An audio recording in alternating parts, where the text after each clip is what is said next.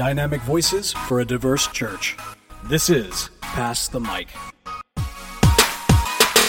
Welcome to another episode of Pass the Mic. This is your host, Jemar Tisby, and I am joined today by a frequent guest and a podcaster now in his own right, Pastor Earon James. What's up, bro? What's going on, man? It's good to be here around your neck of the woods. Yes, yes. We uh, are recording this in Chi Town, baby. We are here for the official book launch of The Color of Compromise, but uh, just so you know, we're not in our regular settings. Uh, we're we're in an Airbnb now, which is quite nice. Hopefully, we can come back here at some point.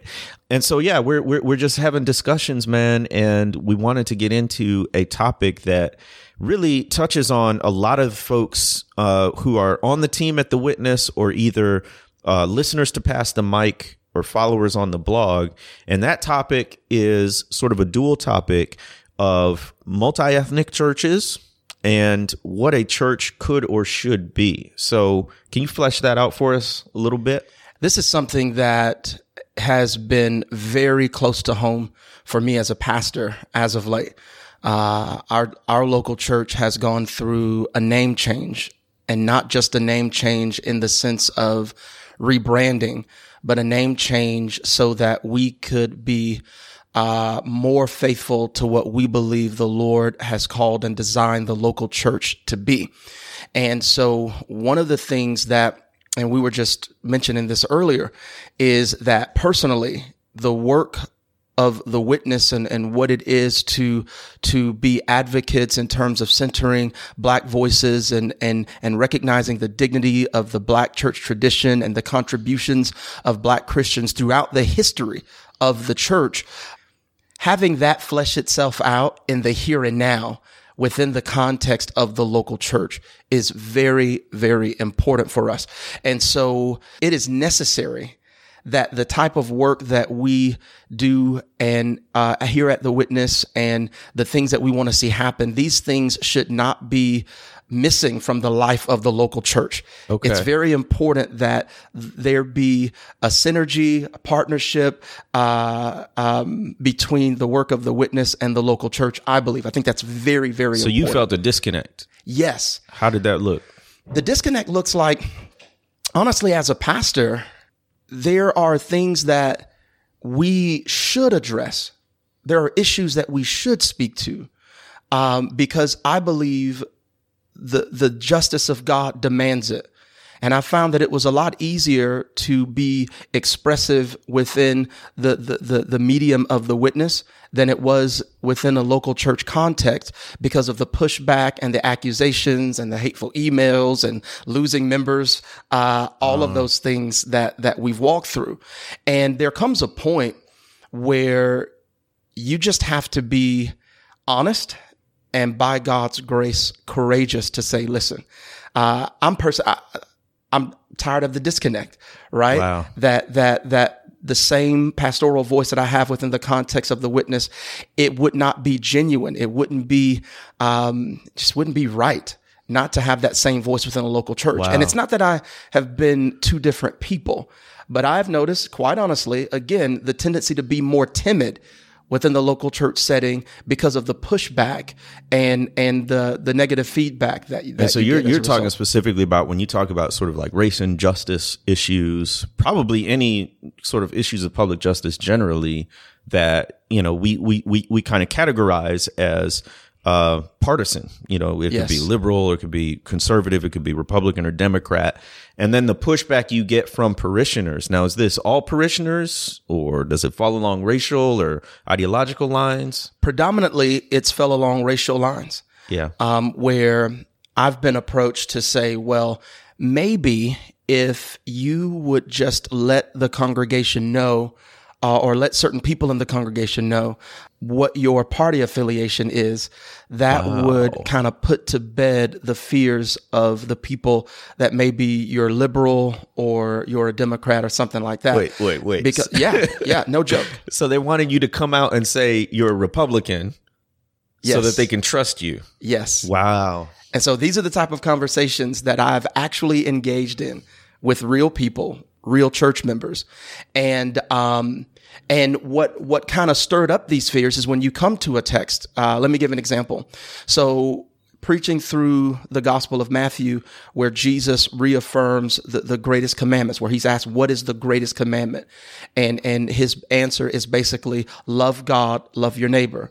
And in studying that, going back to the context of when the Lord first gave the commandment to love your neighbor as yourself is Leviticus 18. And when you go and you read Leviticus 18, it speaks of how we treat immigrants, how we treat poor people, Watch how out. we treat the disabled, how we treat women.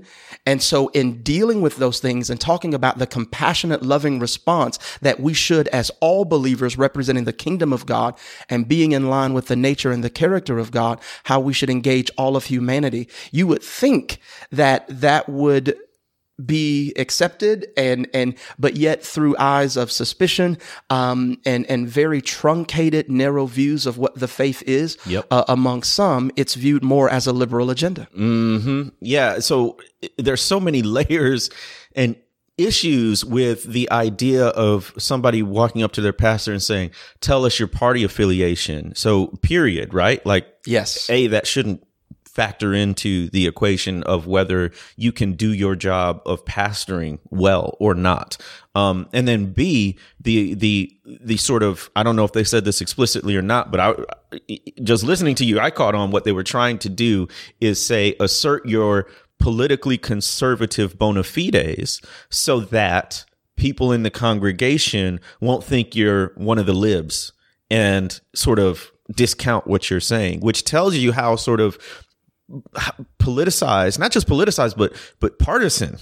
Um, our our our churches and the people in the pews have become right. So a lot of times the attention is on folks who have a platform or a mouthpiece for some reason, but it's not on the congregation. It's not on the everyday people who you as a local church pastor you deal with on the front lines day in and day out and you know their beliefs so that's one of the things that um just comes up again and again even in my ministry whether it's uh, online through through blogging or social media it's it's it's it's the dual idea of one group of people says well jemar we know you're quote unquote sound so why don't you you know assert that a little bit more uh, nobody's told me to tell my party affiliation per se, but they'll do it with theology.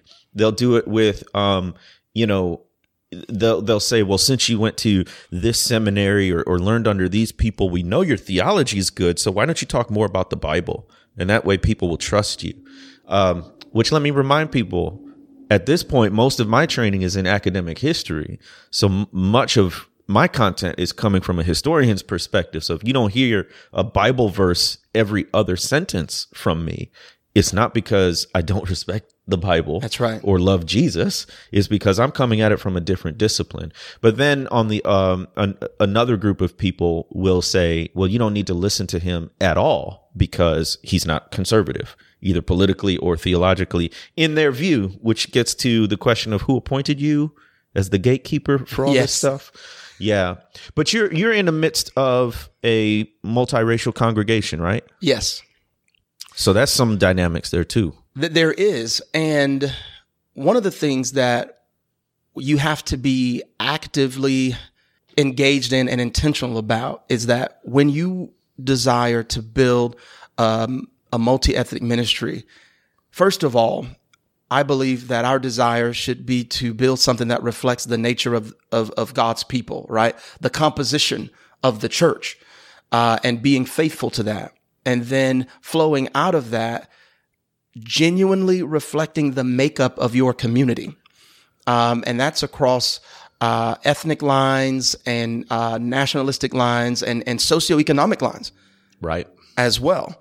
Um, and so, but specifically, being careful not to simply have an ethnic mixture within the church, but only one culture being represented. Watch it. Watch it. Watch And it. And so I have I have been a part of churches or, or I should say I have served in spaces as a pastor that that that were labeled multi-ethnic But the more I served and the more you kind of dig into it, what you find is, yes, there are black and Latino, Hispanic, Asian believers, uh, and even indigenous believers in these spaces. But the expectation is that we all conform to the cultural norms of whiteness. Yes. Yep. And that Multi-ethnic but monocultural. multi-ethnic but monocultural and um, you know from an ecclesiastical standpoint to me that's that's plantational wow. uh, and and I've talked I've talked about that before um, because you look up and like okay they're different people but there's not space for the variety of cultures to be celebrated in genuine community. And so if we have genuine community if we have fellowship one of the meanings of the word fellowship is the sharing of life and and and who God has created us uniquely to be.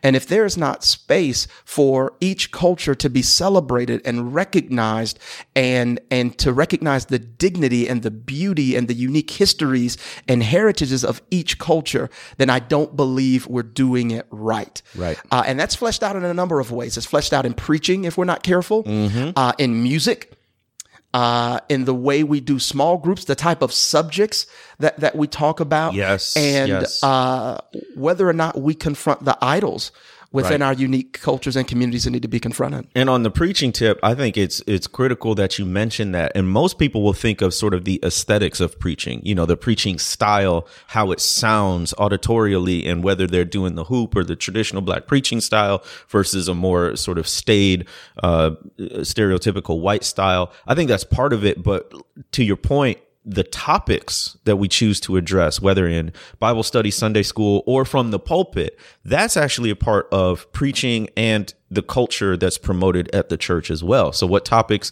do you promote and really go after? What topics do you avoid and, and sort of mute? And so, when I talk to people about what a truly multi ethnic church would look like or could look like, I say, you know, down to what illustrations is the preacher using in the sermon.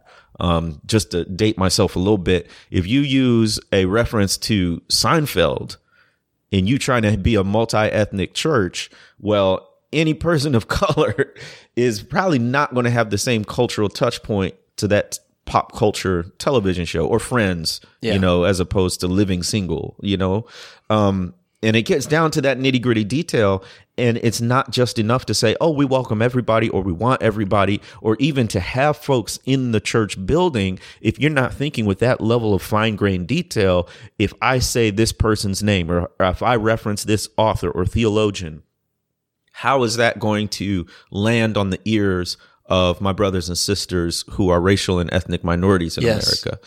Um, and I find that pastors they they kind of think about it, but here's the thing about many multi-ethnic churches and fellowships, whether you know a nonprofit or whatever that I've been involved in, is folks don't realize how strong the pull is toward white culture, such that if you do not intentionally seek to incorporate other cultures and highlight and celebrate other cultures, it will automatically default to white culture Yes. automatically doesn't matter who's in the building and and we perpetuate this even i think with some of the models of multi-ethnic ministry where um it's still a bunch of white pastors who want to plant multi-ethnic churches which i'm not going to stifle the spirit at all Um, Absolutely.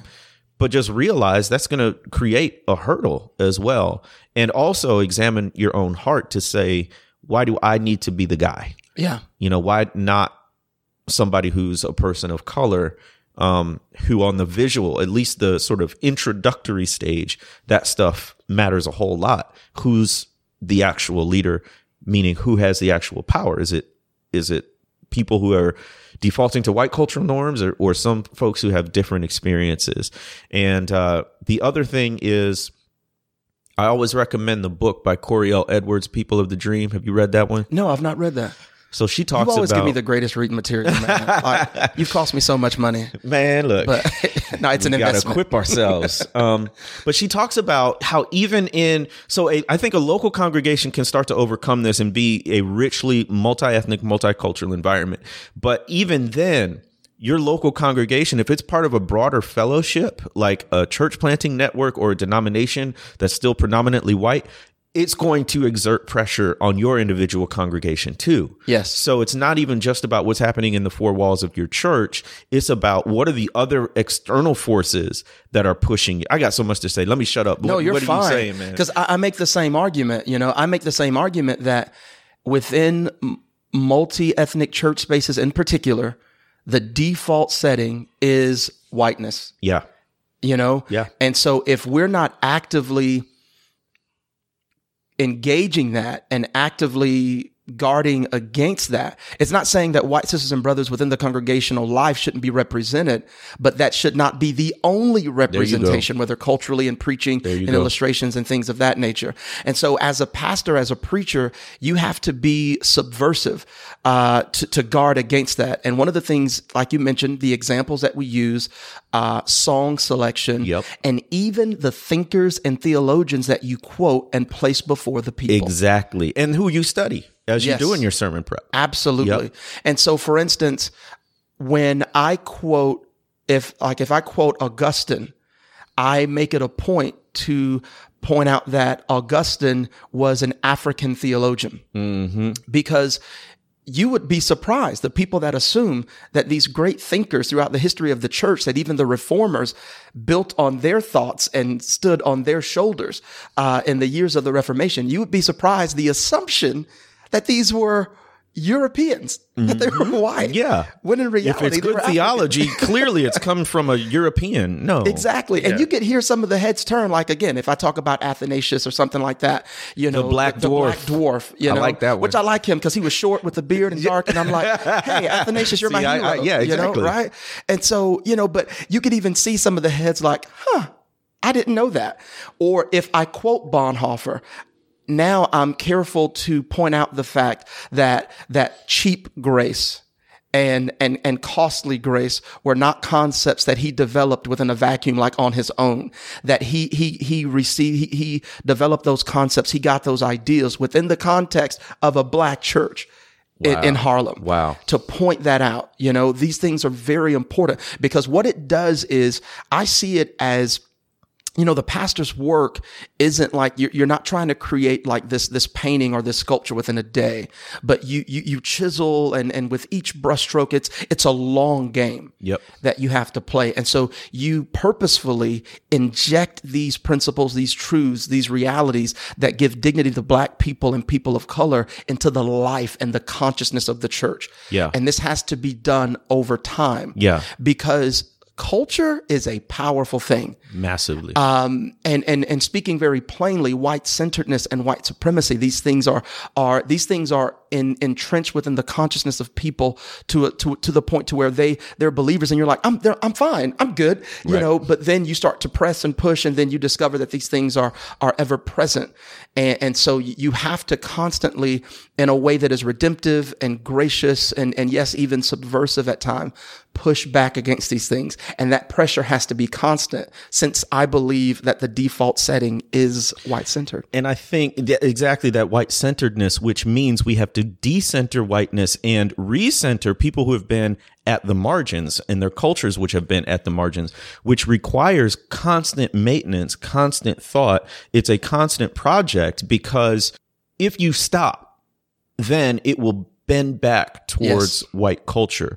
And so what that looks like is you actually are are are in terms of your your study and your equipping and even your vocalization, you are very intentionally centering uh, the people, the lives, the experiences of historically marginalized communities, which then for white people will feel almost offensive for some Yes. depending on where they are in their stages of, of sort of development, is going to feel offensive because it, it's going to feel like, oh, you're you're you're not paying attention to me, and it's not that. It's the fact that we've always paid attention to you, and now we're trying to do this thing that truly honors diverse ethnicities, races, and cultures. And what that requires of us is that everything that happens outside these walls, which is so centered on whiteness and white normativity, that's different inside here. So it should not be a surprise that you feel differently. When you walk into a church from a world, from a nation and a society that is literally built around you and elevating you. And then you come into a church that's really trying to act like the church and say, well, all cultures and all people made in God's image can be redeemed and there are things to celebrate about them. And that's not the norm outside. It's going to feel very unusual. Yes, And I think at that is. point, there are a lot of people who say, well, this isn't right because it feels uncomfortable. Well, let me tell you something. This is how racial and ethnic minorities, especially black people, feel every day every day. every day in a million different ways. So I I find that there are a lot of pastors who only go as fast as the most vocal white member will let them. My goodness, If that makes sense. that What- makes sense. what I'm saying is pastors may have, or church leaders in general, may have ideas and thoughts and convictions about what their multi ethnic church should look like and, and how it should feel and what they should do. But they won't go there because they're afraid of the pushback of white members who aren't where they are.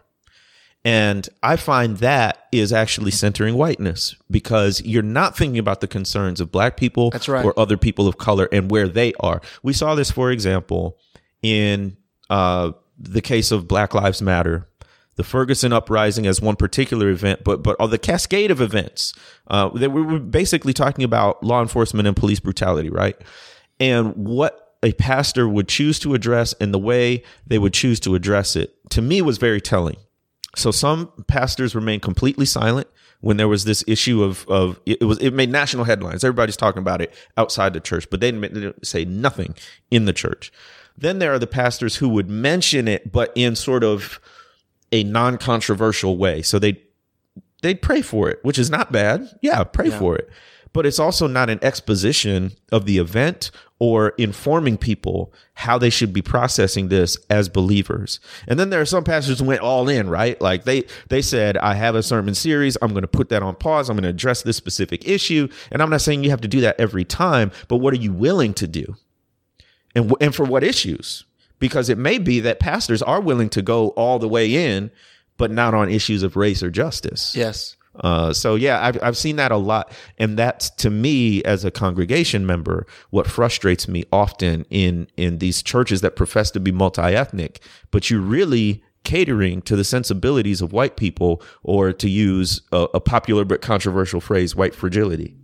to be prophetic, you have to be willing to embrace the margins, and you have to be also willing to embrace loss.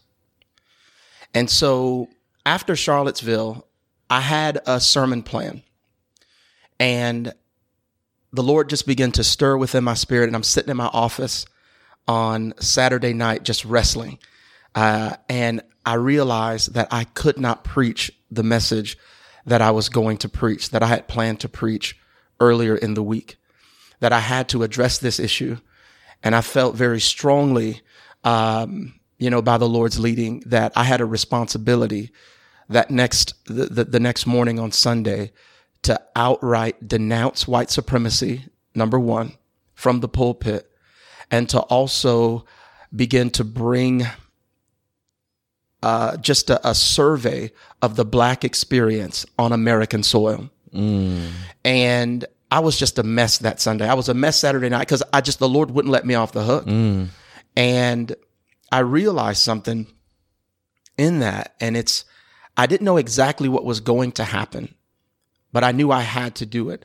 Um, and so I preached the message. I ended up like just weeping halfway through it because when you begin to recount the black experience on American soil, it is heavy Tell me, tell me. and about it. it it provokes lament and sorrow and because it's I mean it's it's full f- filled with uh, atrocities and injustices that you know uh, that are well known and and stories that are also obscure. Yes. There are stories that still have never been told. yes, I preached that message and we we lost members. All you did um, was recount the experience. Yeah. Lord we lost mercy. members. I was accused of being a racist. of course. And But you know what? It's pastors understanding that our definition of success has nothing to do with our level of popularity, but it has everything to do with whether or not we are obedient to the leading of God's Spirit and we are truthful to what Scripture teaches and proclaims. Mm. And so we have to understand that people come and people go, but the word of the Lord abides forever. My goodness. And so the trouble is when our the way in which we pastor and the way in which we speak, when we attach those things to our livelihood. And I'm not trying to put pressure on anybody else, but but here's where I've landed. The church isn't mine, the church belongs to Christ. And how my family is provided for and how our needs are met isn't primarily my responsibility, it's God's responsibility. And so it's is it scary sometimes, Jemar? It's scary sometimes. Yeah. Like there are times where I'm like, I don't know what's gonna happen. Yeah. you know? But at the end of the day, it's recognizing that I am accountable to the chief shepherd as to how I conduct myself within the house of God and and and and what I preach from the pulpit. And so I would personally, I would much rather be pleasing to God and not offensive to the Holy Spirit. And uh, if that means being offensive to people and uh, being misunderstood, we've got to make that trade. It's it's worth it Yeah. to, to bear that integrity and to maintain that integrity. so much of this boils down to courage. It really, really, really does. I love that that you said this is this is God's church. So if the congregation chooses to go a different direction with a pastor because they don't like what you're saying as you're speaking truth, as you're preaching prophetically, it doesn't actually mean you did something wrong. um, as we sort of wrap here, what we're talking about is what a church could or should be, particularly in a multi ethnic context. And can we give folks some super practical steps? Like one I would have is if you have the responsibility of preaching, challenge yourself to prep an entire sermon or even a whole sermon series using only people of color as your theological resources. Um, and it may be that your sermon ends up sounding exactly the same. Uh, but it may be also that you get some different insights. Why? Not because eternal truth changes or is malleable, but the application is contextual.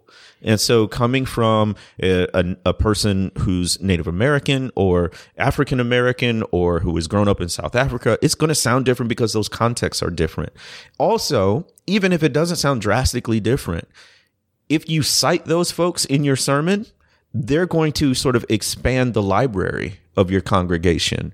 Uh, right. Not just intellectually, but what, what it'll do is say that people of color can be theological authorities too.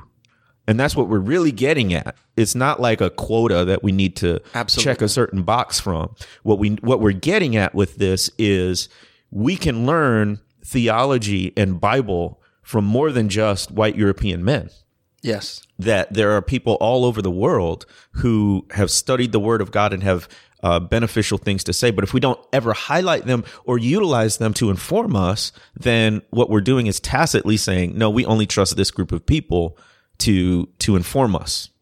That's that's great. I love that. And I got an idea from one pastor where even when you quote theologians of color, don't just say their names, but even include their pictures What? Okay. for your congregation to see that they're black theologians and, and theologians of color, for them to actually have that visual.